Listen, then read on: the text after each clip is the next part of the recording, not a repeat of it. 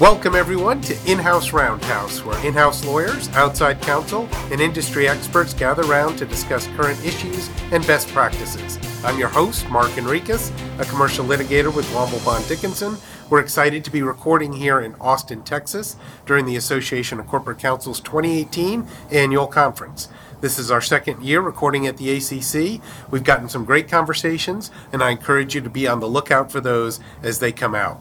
We have a really special group here today. Uh, we've got two of my partners, one of my newest partners, Alex O'Rourke, as well as Jamie Francis, my friend and longtime partner. I'm glad you could join us. And then we've got two folks from South State Bank. We have Marshall Tinsley Minton, who's joined us, as well as uh, Nicole. We call her Nikki Comer. Thank you both for being here. And what we're going to talk about today, although we may cover some other topics as well, is really talking about transition. We've got a lot of listeners that may be in house counsel for the first time and people trying to figure out what the in house role is like. I know both Marshall and Nikki came from firms.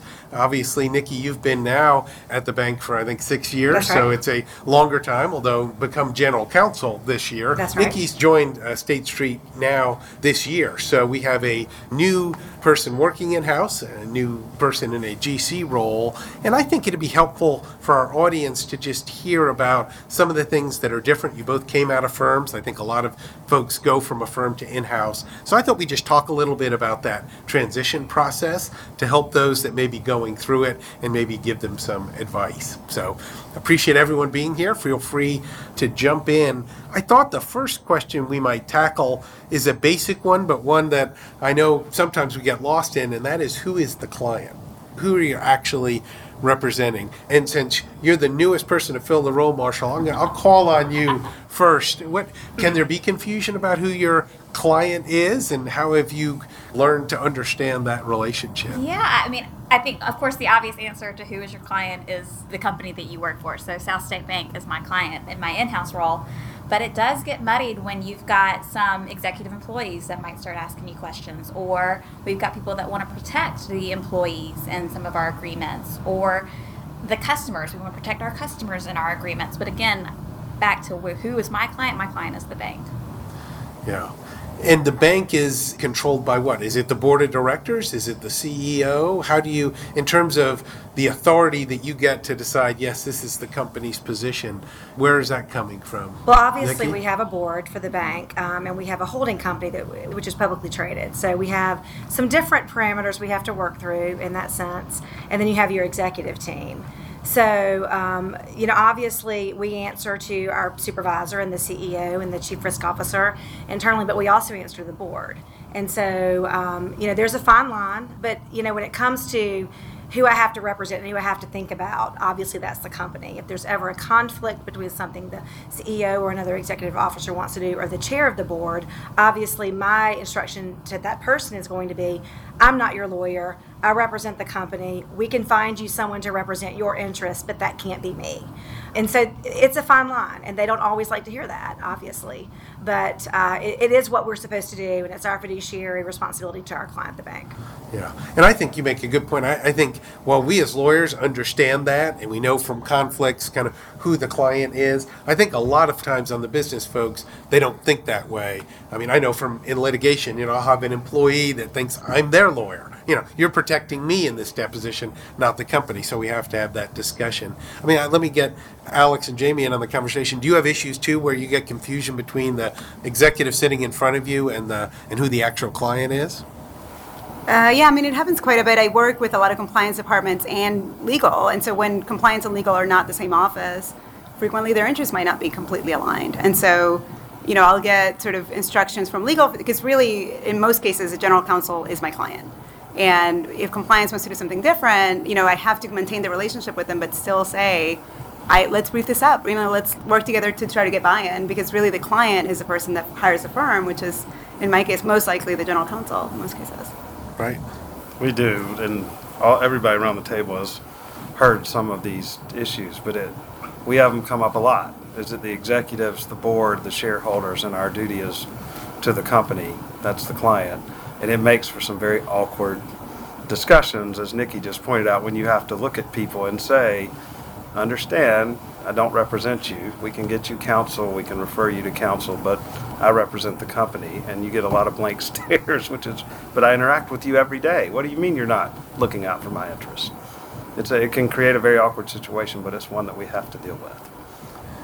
Any tips from any of you? If I'm a brand new GC, maybe the company hadn't even had a GC before, or the other one's left suddenly, how do I let people know that the company is my client instead of the the CFO that hired me or the the, executive, the VP that's in my office today. I mean, I assume you, you know, probably don't have a sign on the desk that says, you know, you are not my client. You are not my client. You know, it says that's not going to be. Uh, But that's a that's not going to win suggestion. friends. You know, like that. Yeah, Maybe we yeah. No matter who you are, block on my email. yeah, I represent no people. So if you're a person in my office, you're not my client. No, but I, I just wonder how to, you know, communicating that can be hard. And obviously, as Jamie indicated, you can have very awkward situations where tempers get heated because all of a sudden there is a conflict. I, I just wonder if there is there any way to kind of proactively say, look, don't take offense if there's things I can't do, or to tell you to kind of explain that role. I, I, I don't know what those opportunities might Well, be. before I, before I answer your question, I'm going to say something I should have said at the onset, which is the opinions that Marshall and I express in this room are our opinions alone and don't necessarily reflect the views of the company we represent. So now that that little piece of boilerplate disclaimer is out of the Thank way, you. um, I can tell you're a good lawyer, serving, well, serving your I client learned- even I learned my now. lessons out of all these all these uh, presentations we witnessed. That's the first thing they say. So I'm, I'm very well trained. Um, but you know, I think one of the most important things, and I probably was a little bit late to the table when I did this initially. When I joined South State, I was the first attorney that had in house, and so I was a bit of a test case, quite frankly. And uh, initially, no one really knew what to do with me or how to act with me, and so looking back, I think I should have been more proactive about sitting down with department heads and explaining what my role is. And in that discussion, I could say very easily at the onset, you know, I represent the company, I'm here to protect their interests. In doing that, I'm going to work with you to make the best decisions we can for the bank, mitigate the risks that we can, and advise you and counsel you as to what we should do. And I think I learned that lesson a little bit too late. Um, you know, when you go in, it's overwhelming and you don't know exactly what your role is, particularly if you're a first time in house counsel and you're the first time they have a lawyer in house. And so I think that for anyone that's starting in this role, I would suggest that's a really good way to get your feet wet is to approach it at the onset so that you can remind them down the road. If it does come up, well, remember, I represent the company, that's whose interests I'm going to have to protect. And, you know, so you're looking always through a lens that you're protecting the company. And certainly you can't ignore that there are other interests at stake. And, and everyone, every stakeholder has a different perception. You know, you've got a business unit that wants to do one thing, you've got the, the executive team that needs this, and you've got your shareholders who are, you know, looking at their earnings and their dividends. And, and so there's a lot out there to put together. But I think that if you're clear from the onset who you represent and you continue to consistently remind in the appropriate way, I think it, it ultimately makes its way and people are heard. But I would suggest that that is a conversation that you should have on the outset. That was a mistake I made. I just didn't realize it at the time because once you're in house and you realize what you, you know all the things that you work with on a daily basis. But once you go in house, you realize, oh, they've never talked to an attorney regularly. The big words that so and so might understand, they don't get. And so you really have to boil it down to a much more simple approach. I think that's fantastic. I appreciate you sharing that because I think, I mean, one of the goals I have of this podcast is someone gets in the job and hears that and says now they can do it. And so you can share that perspective because no one teaches that. No. You certainly don't learn in law school, but there's no how to be a GC class that says go tell your departments who your client is. I mean, it's just, Right. there, there's not a good method. Maybe you've got a mentor, you know, in house that can guide you along, but a lot of times you can't. And there are new in house positions being created all over the place. I look here, we got over 500 lawyers at in house, you know, from around the country. A lot of them at companies that five years ago didn't even have in house Right. counsel. So, Right. you know, I, I think there is a real need. People don't don't know some of those things. So having someone with your perspective to say, hey, here's a good tip is is useful. So Well, I wish someone had told me. yeah, It would have that, made that's things a lot great. The second question I had is one that doing these podcasts I've heard a lot, which is folks say, I didn't realize I really needed to have a business hat on in addition to a lawyer hat. So I wanted to talk a little bit about that because I think that can be hard coming from the you know, law school perspective where we are giving legal answers and we're not really involved in the business. I, I tend to think actually really good lawyers are doing a lot of that business stuff as well as the legal stuff, but I think it can be hard at first. Uh, I'm going to go back to you, Marshall, at the Yeah. outset and say, have you have you seen tension between the business side and legal side, and how do you deal with that? Yeah, so when I was in private practice, I was trying to eliminate risk for my clients. You know, here here's what you need to do to not take on any risk. Here and at, at the bank, I'm quantifying the risk and, and explaining the risks associated with certain business decisions because they are ultimately business decisions that they want to make whether to accept that risk. And so it's a different way of thinking in the in-house role. I think it's, we had a guest the other day who said businesses don't have legal problems, they have business problems. And I thought that was really interesting, is that Right. that's, you know, they're, you are the attorneys, but they're a business and they have, all things are business to, you know. That's right. I think that's really, really interesting. One of the challenges I think for a new in-house attorney is understanding that your role is not to necessarily make those decisions. Mm-hmm. You can understand the, the business rationale for it. You could understand the pros and cons of that business position, but ultimately, you have to say these are the risks. This is your exposure, or if you can even quantify what that may be, and then allow someone to decide based on what information you can give them what they're willing to do or not do. And sometimes that decision comes back, well, we're doing it. And I think that's a really hard position for a first time in house counsel because they're just not used to that. It feels like your advice is being rejected or not trusted. And so a lot of times there's a learning curve to be able to say, these are the risks one, two, three, four, five. This is how I think it could come up. This is what I think, you know, our losses, our exposure could be. What do you want to do? Um, and so that that lesson is a tough one to learn. But I think it comes quickly depending on the number of attorneys you have in your department. Right. When you're the only when you're the only person, you've got 1,500 employees that are picking up the phone and calling you regularly, and you have to ultimately figure out how quickly you can get to that point. There was a one particular day in practice. I, we were sitting in a room and we were trying to decide on a particular provision of our loan policy. And um, our chief risk officer looked at me and he said, Should we do this? And I said, As a lawyer, I'm going to tell you that no, we should not do that. And he said, Well, take that hat off and put your business hat on and tell me what you think now. And I said, Well, I think the risk is probably low, all things considered. It's a very small universe of situations. This is where I think we could have a loss. And it was strictly a monetary loss, it wasn't illegality or um, anything Right. unethical. I said that the universe is pretty lo- small, so I think you could probably take that risk. And so, and that really, I think, is a shows what we can add to the table. Instead of just legal advice, I think once you get in house, you learn a lot more about the business. There's a very quick learning curve as you figure out the acronyms and the personalities and all the other good stuff, the bureaucracy, the you know the chain of command.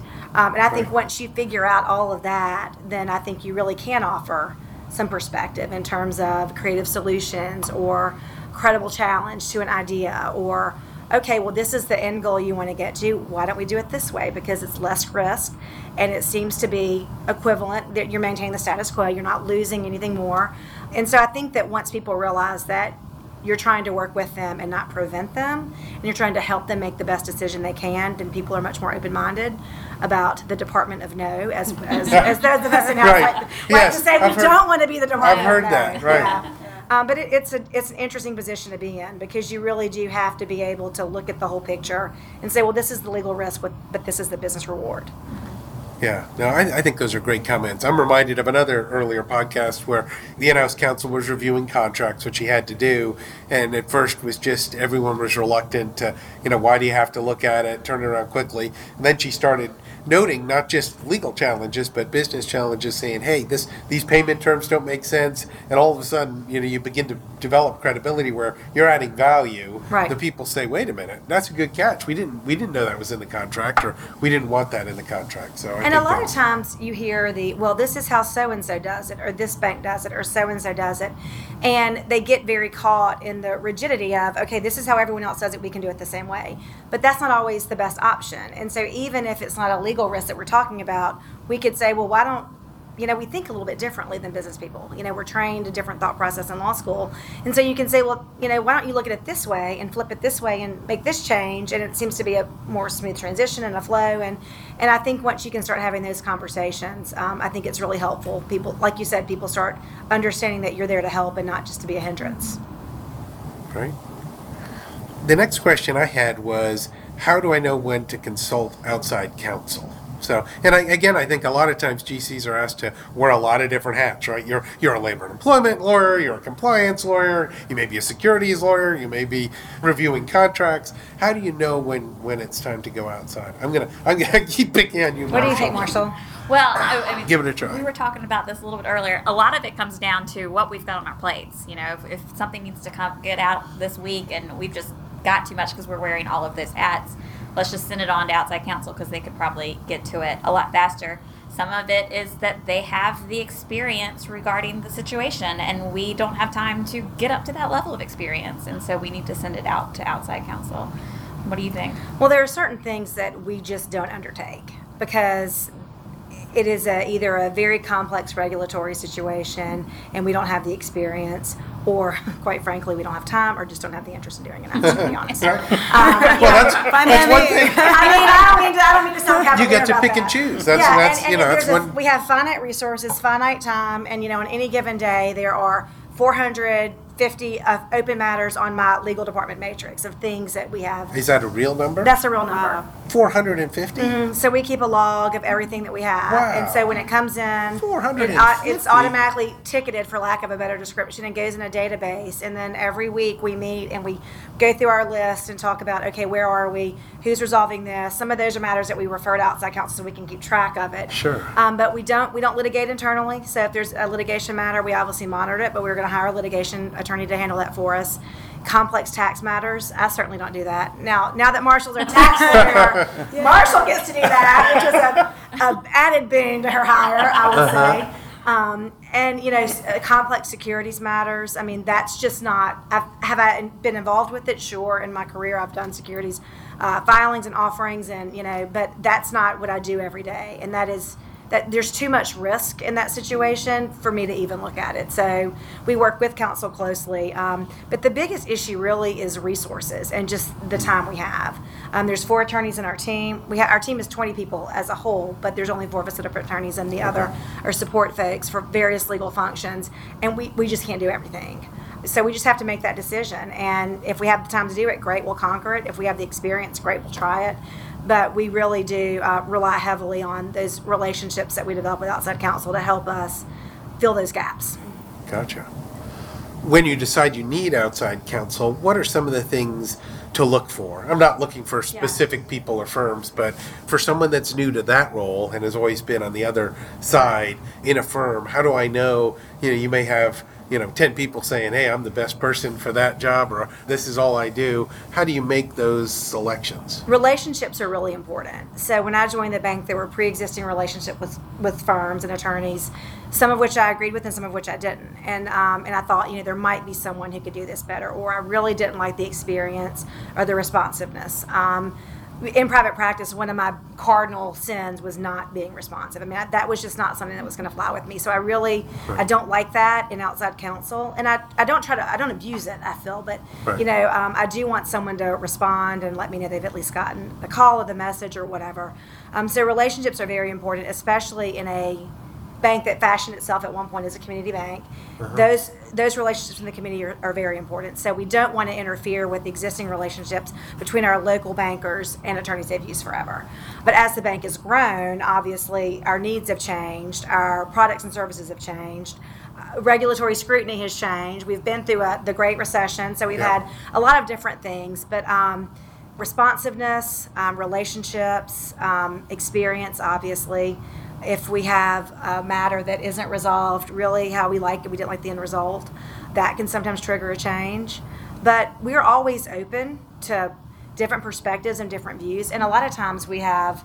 Uh, what was the comment made yesterday? Trust but verify. We get a lot of trust but verify. There must be a lot of Gen Xers in our in our Yes. bank because a lot of you know we will offer advice and then we get the thank you and um, you don't mind, I don't want to offend, but you don't mind if we talk to someone else, if we just call someone outside. And then sometimes that's the second outside and then the third outside Okay. um, as they try to verify. But so we get that sometimes. So that sometimes prompts our use of external counsel to support Uh-huh. or bolster what we've what we've said. And knock on wood, we've never Do had. they ask you to go get that second opinion? They or do. okay. They do. And it's it's it's not. So it's you're not- probably right, but tell give me yeah. someone at a big law firm that agrees with you. And it's always they're always very kind and very they approach it very softly. They don't want to offend.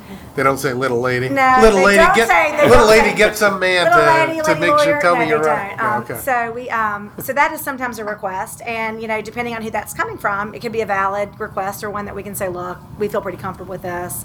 Um, we get a lot of the well, no one else, no other bank does that. And so then we go out to other lawyers. You have clients who do this. So there's a lot of situations that we have where we have the opportunity to look around and are asked to look around. But what, what else do you think? I just Marshall? want to point out that generally when we get that second opinion, it's the same Yes. advice we've already given. Yes. And Nikki, you know, something you just said really um, came true to me because I a lot of the calls I get are come and tell my business folks what you're seeing in the market, right? Right. Because they're telling me that everybody else is doing it, and I mm-hmm. know it cannot be true. Right. And so being able to say, okay, I've worked with seven banks on this, and you know, five of them are doing it this one way. To, and again, it's, it's not dispositive. You might do it differently, Right. But it really helps when somebody's telling you like nobody's following this rule, right? And you know they kind of they are. It does. It helps to say I've seen And there's it. so many, so many calls I can make to say, "Hey, I know you're our competitor, but I need you to tell me how you do this." And they're thinking, um, "I'm really not going to tell you that," and I understand that. I mean, that's proprietary, and I'm not, I don't need to know that. But, but it, sometimes involving outside counsel to say, "Look."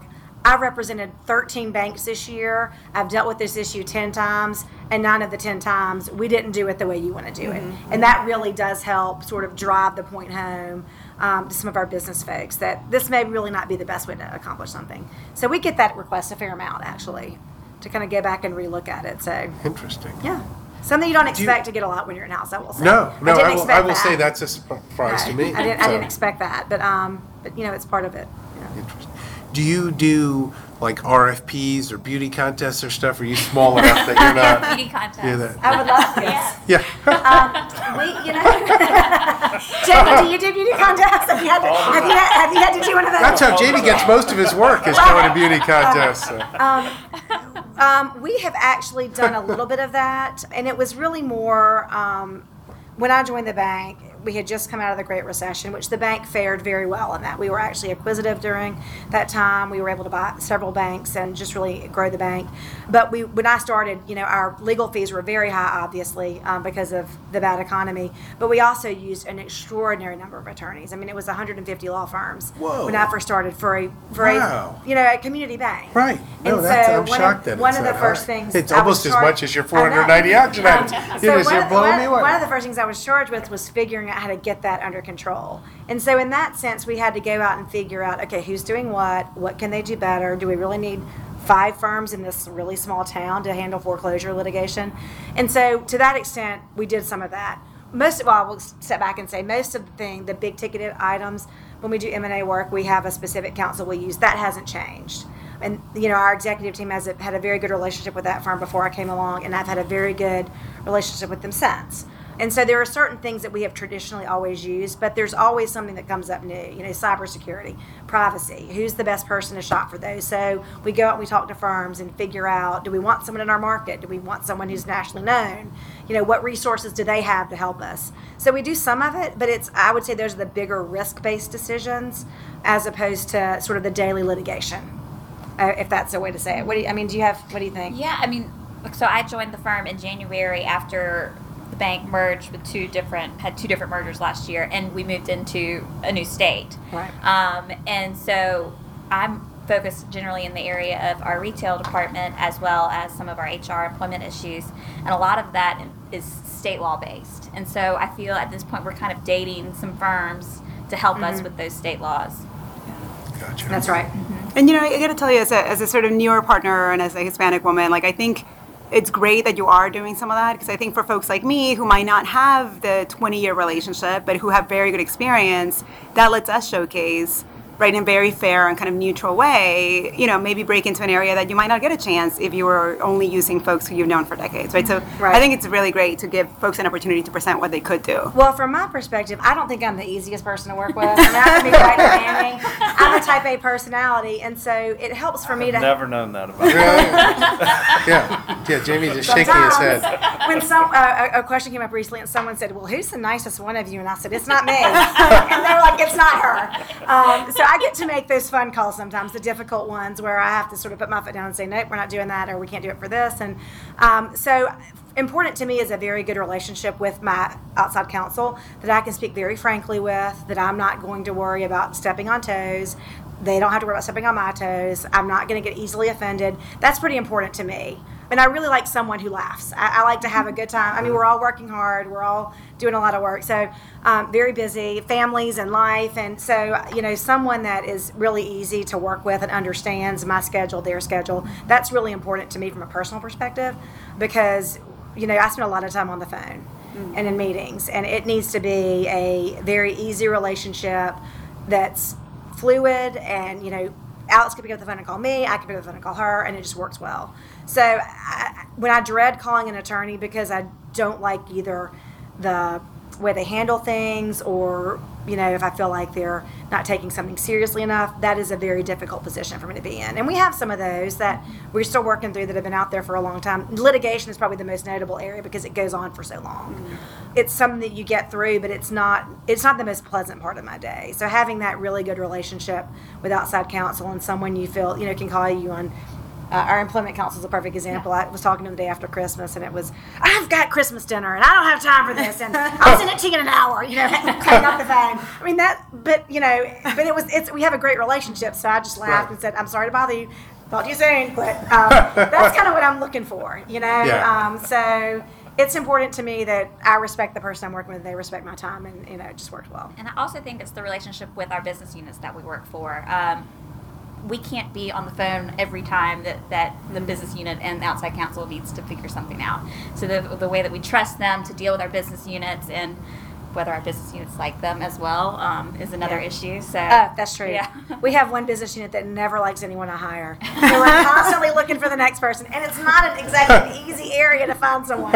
Um, so it's, it's become a joke. You know, they'll, we'll be on a conference call, and they'll send me a picture of an attorney with horns drawn on. it, you know? And I, you know, and my response back is, "Are you kidding me? This is, you know, we're on a call." This is number six. Yeah, I'm like, this is your fourth one this week. We have got to cut this off. Uh, in all seriousness, um, so it's a, that is I'd forgotten that. That's a very good point. That the business unit, some personalities are more difficult, and we've got to make sure that they can jive with the attorney as well. Gotcha. That's great.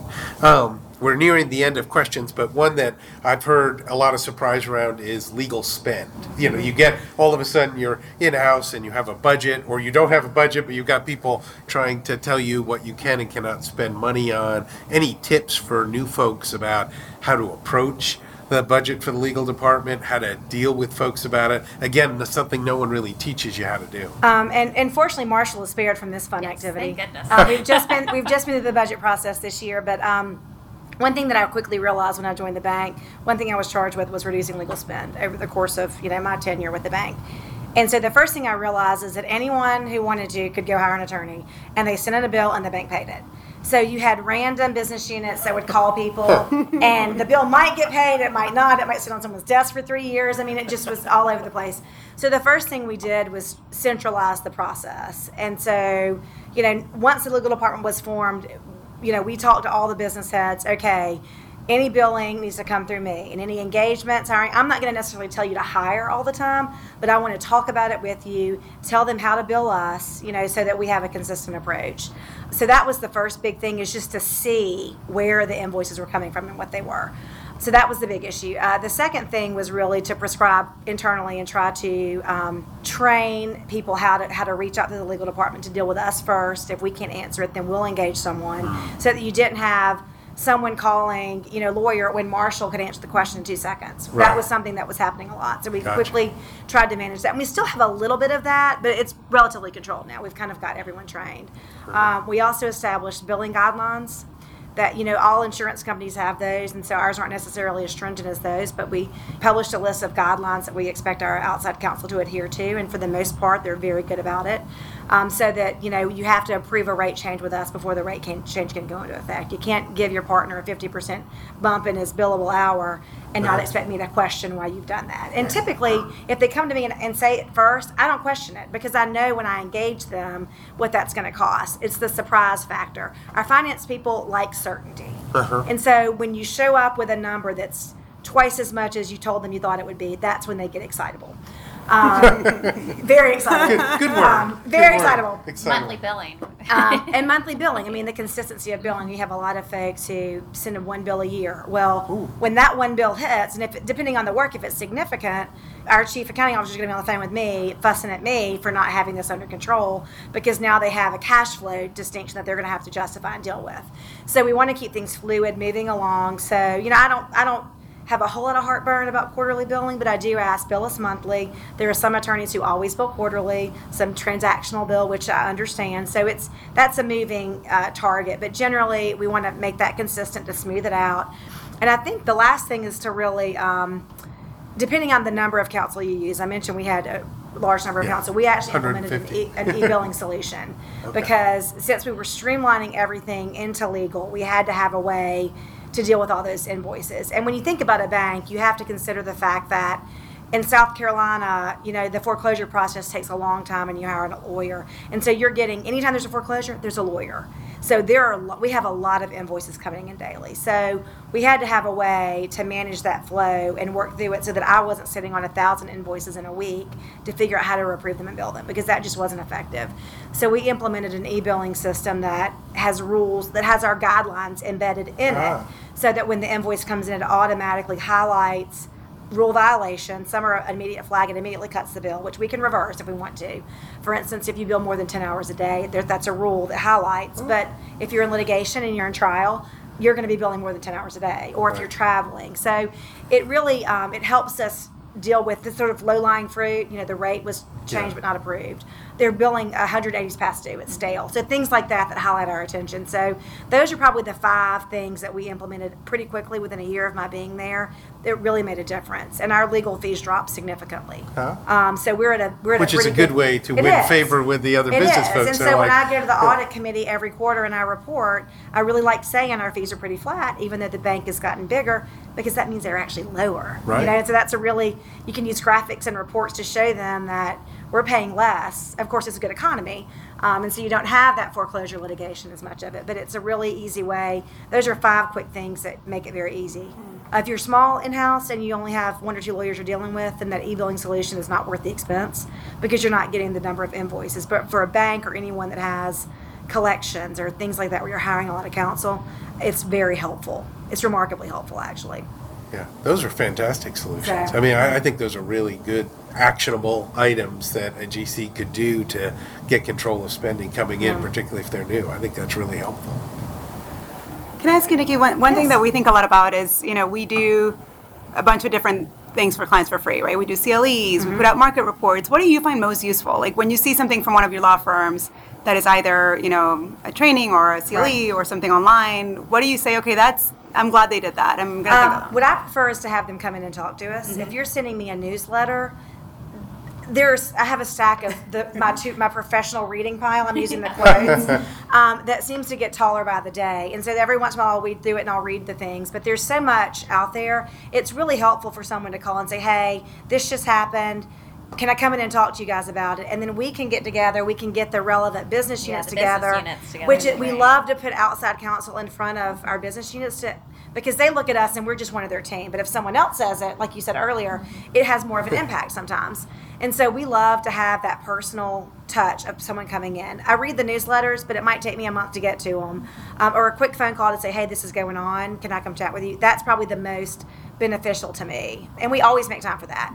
And like I said, we love to put it in front of our business, our unit managers, or if it's a specific change in consumer law that affects lending, we love to have those discussions. Or a UDAP issue, you know, this is a recent enforcement action that had these consequences for this bank. That is a really good thing to put in front of our compliance folks or the business unit. That's just helpful. they remember it better than if I'm just sending them, a, shooting them a newsletter that says, "Hey, look at mm-hmm. this." That's helpful. Yeah, so that's that's actually the most useful for me.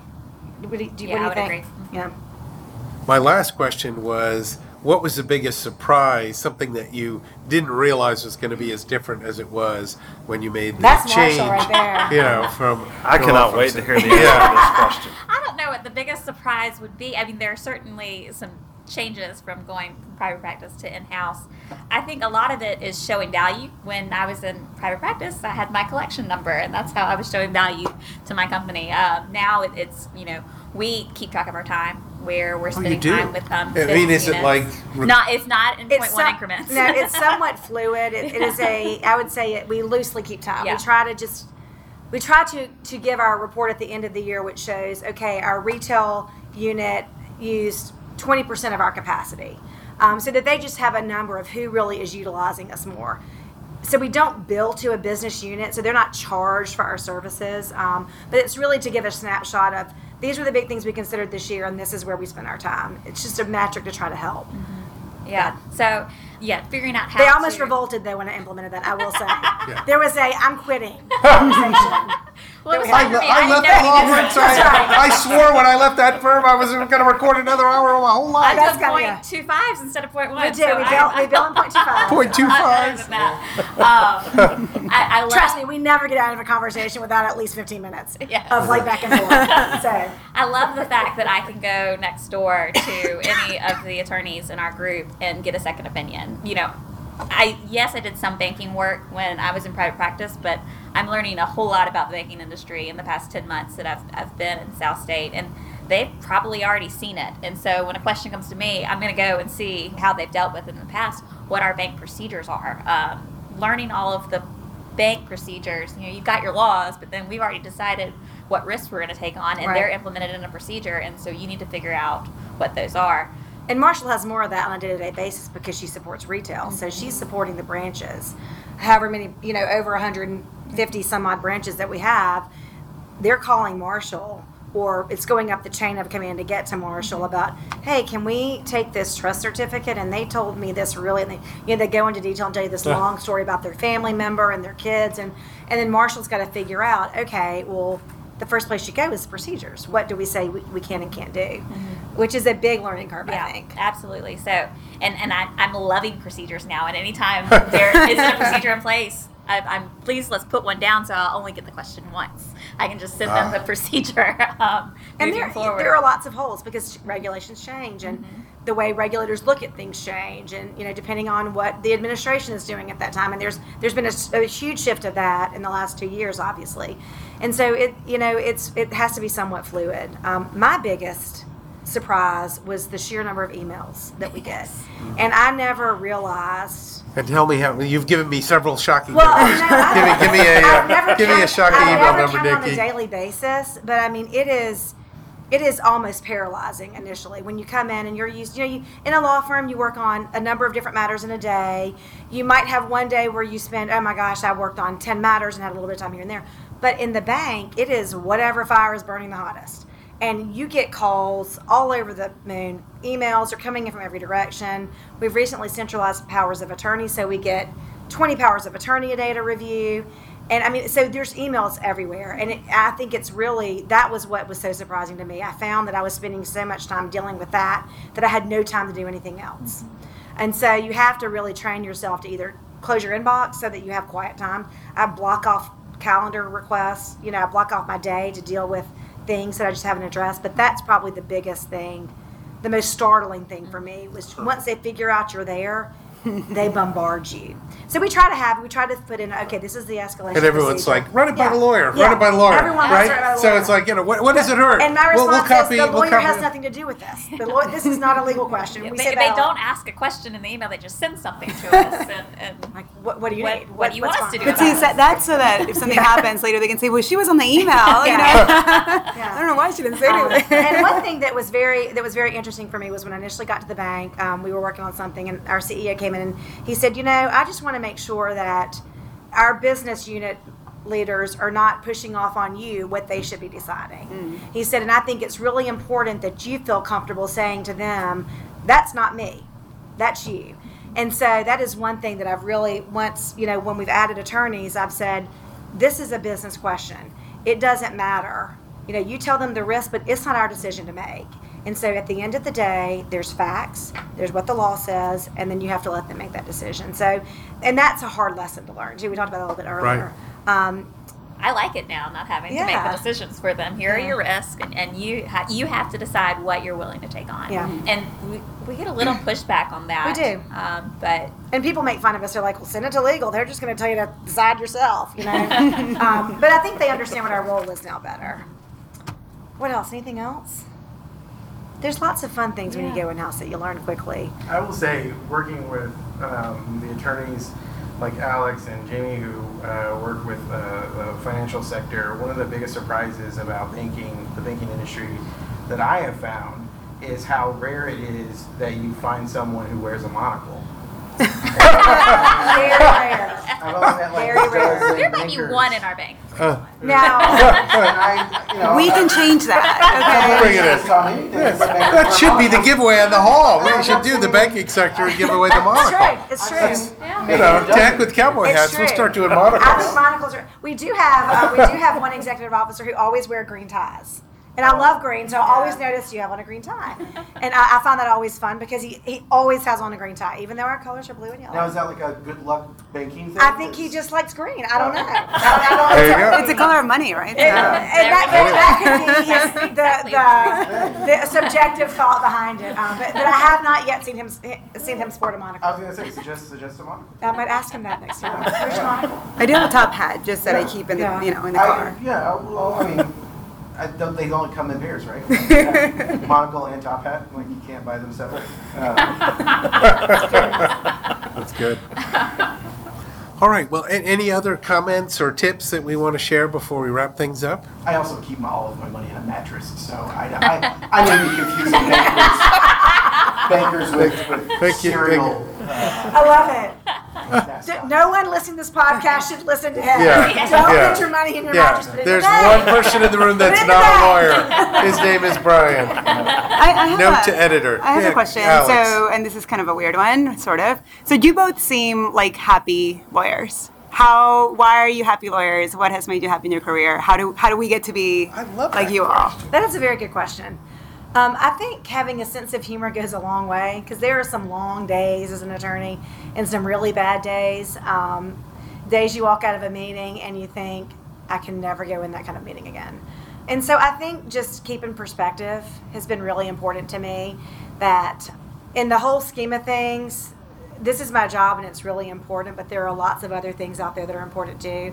My family, having some time to myself. I really, I really enjoy the people I work with, and that is probably what has kept me in practice as long as I've been practicing because I, I've never been in a situation where I didn't love my colleagues.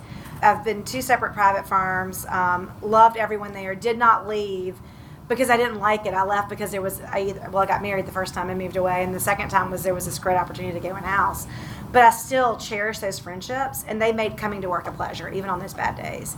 And so my team, Marshall and Michelle and Lindsay, who are the other attorneys on my team, um, along with our paralegal and all of the other support staff we have, they're really great people and they really want to do the right thing and they want to do their jobs well. And i think that's really important. They make they make working with them very easy and they make me look good. So it does you know that that adds too.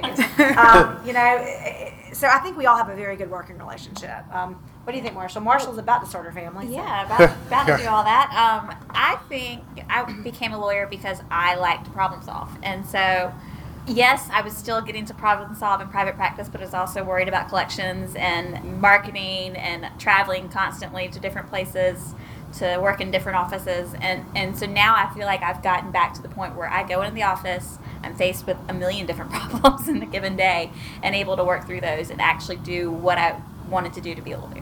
Very good. you seem happy Words to do live by. I'm Yeah, pretty yeah. happy. Get to work with these guys. I know. These are fun guys. That- That'd be a great day too. But I think what you say, yeah, I mean, I think being a happy lawyer, I think is probably the most, you know, hire happy lawyers. Be happy And I have a lawyer spouse too, so I'm in the same boat. as you Ah, guys, so, yes, yeah. yes. So. Very good. Terrific. Well, this was a very happy podcast. Well, and I think we got a ton of practical tips think it's for people suburban. starting out. Yeah, it's all, it's all Might be. that's, that's, that's what it is. It's all that. Yeah, yeah, really. I mean, right? I, you know. Um, but no, it's great. So thank you very much, Thanks for having us. Marshall. We Thank you, we Nikki, enjoyed it. Jamie, Thank Alex. Uh, you're all terrific. Um, it was a really good podcast. I appreciate it. I want to remind our subscribers that you can subscribe to the In-House Roundhouse on iTunes, Google Play, or SoundCloud. You can find all our previous episodes on the Womble Bond Dickinson website. If you enjoyed this episode, be sure to check out the others. Feel free to give us a review. Uh, thank you very much for listening. We will see you at the next station.